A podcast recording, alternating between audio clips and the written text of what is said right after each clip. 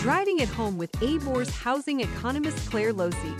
All right, everybody, we are back again with this week's Driving It Home podcast with Dr. Claire Losey. I am Kalea Youngblood, your Chief Marketing Officer here at the Austin Board of Realtors. Claire, thanks for joining us again today. Thanks so much for having me. We're going to talk about some fun stuff today. We're going to jump into uh, personal consumption expenditures, the Austin labor market, and then, of course, our weekly stats. So, why don't we kick it off with the labor market data for uh, what was recently released here in Austin? Absolutely. So, we just received our August labor market data for the MSA. And essentially, overall, we saw that total non farm jobs grew about 2.4% on a year over year basis. That's slightly lower than what we saw for the state as a whole at about 2.8%. However, Austin did lead the US's rate, which was about 2%. So, in essence, you know, moderate moderate job growth. It's certainly slowed since over the past several months since we're kind of normalizing post pandemic, right? We had that initial wake as we were recovering from the COVID 19 pandemic to add more jobs, add those jobs that we had lost. But now we're entering a more normalized um, job market. What we really saw with respect to the different industries is that mining, logging, and construction led the pack with a year over year increase of 6.7%. So think of all the rock quarries and just the mining that the hill country offers and the growth of those sorts of industries. Manufacturing grew 3.4%, professional and business services was up about 3.7%, and leisure and hospitality was up 5.3%. The industries that lagged with respect to growth were information, very modest growth at 0.2%, and then financial activities, again, very modest growth at 0.1%.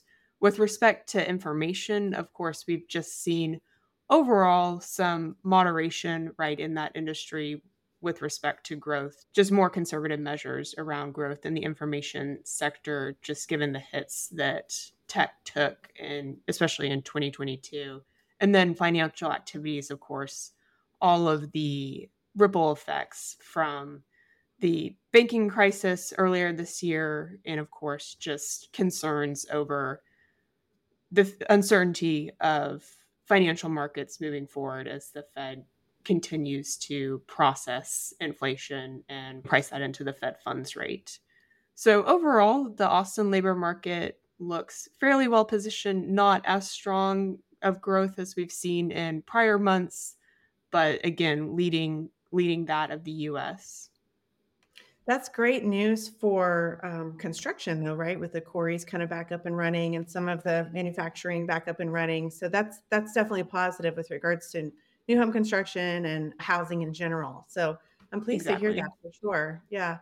Now let's give us a rundown on personal consumption. Last Friday, personal consumption expenditures data was released. Can you talk about why this measure is important and what it means to the Federal Reserve and how markets reacted to it? Absolutely. So the personal consumption expenditures price index, I know that's that's a, a, hefty phrase, so we just call it PCE.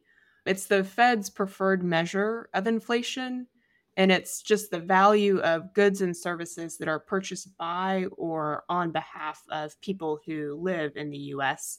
So it's very similar in nature to the consumer price index or the CPI, which we're all familiar with. However, the difference is that the measures use different formulas and weights to calculate inflation, and they differ slightly just with respect to the items that they're using to calculate inflation. Essentially, what we saw with the price index is that it rose 0.4% on a month over month basis in August, which was in line with what economists had been expecting and then excluding those more volatile categories of food and energy, the PCE index increased 0.1%, which actually fell below forecasts. So, overall, positive news on that front when accounting for just core PCE, which again is extracting those more volatile food and energy categories on a year over year basis the index measured 3.9%, which fell in line with consensus expectations, but was this a smaller increase than we have been seeing. And then the monthly increase, that 0.1%, that's the smallest monthly increase we've seen since November of 2020. So, certainly good news on that front. And I should say, too, that the PCE index, it's considered particularly valuable because it does account for changes in consumer behavior. So, for example, consumers may choose to substitute lower cost goods for more expensive items when the prices of items are increasing, i.e., when we're under higher inflation. So the PCE provides just a better cost of living snapshot than the more popular consumer price index. So, with respect to how markets reacted to the PCE, Overall, again, it was positive news, and the market based probabilities for future rate hikes were down following the release of the report on Friday. So, right now, according to this widely used tracker by the CME group, which essentially provides probabilities of future rate hikes by the Federal Reserve, traders are essentially assigning about a 15% probability for a rate increase in November in the Fed's November meeting, which is down about half from just a week ago. And then the probability that traders are pricing in that the Fed will hike rates in December fell to about one third compared to a little over 40% a week ago. So, in essence, what's happening is that investors are seeing that the more favorable data may actually indicate that the Federal Reserve does not need to induce that 25 basis point rate hike that had previously been expected to happen in either the November or the December meeting. So we'll be keeping an eye on that for sure. When do you think that we'll know what they're planning to do? And will you be following this tra- as a tracker to predict whether the Federal Reserve will raise rates or not? Absolutely. So, two thoughts on that. The Fed has indicated again and again over the past several months, even a couple years now, that they're very data dependent. We've heard that phrase over and over again. And so they're really going to be waiting for the release of the September CPI data, which will happen in just a couple of weeks. They're really going to be waiting for the release of that to really inform their decisions. And two, I should say that the ADP employment data is coming out, is being released this week.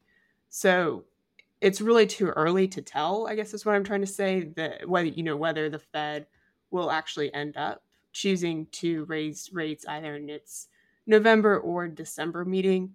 My guess is that if we do see a rate hike, it would be more likely to happen actually in November than it would in December, just because the Fed has indicated they want to kind of get ahead of the curve and want to raise rates sooner and then you know potentially end up in a scenario where they're mitigating inflationary effects more quickly but again it's just it's just going to depend on the data and they may actually be able to prolong any sort of potential rate hike from November to December or even further if the data continues to be favorable like what we saw last Friday with the PC price index.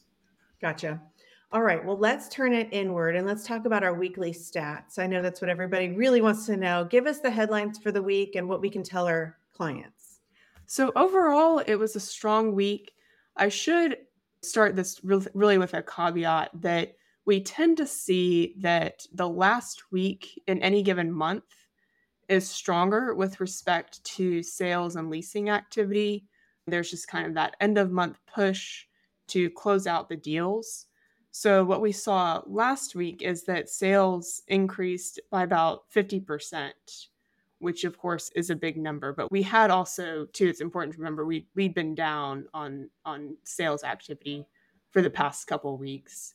And then with respect to leasing, closed leases were up about 41%.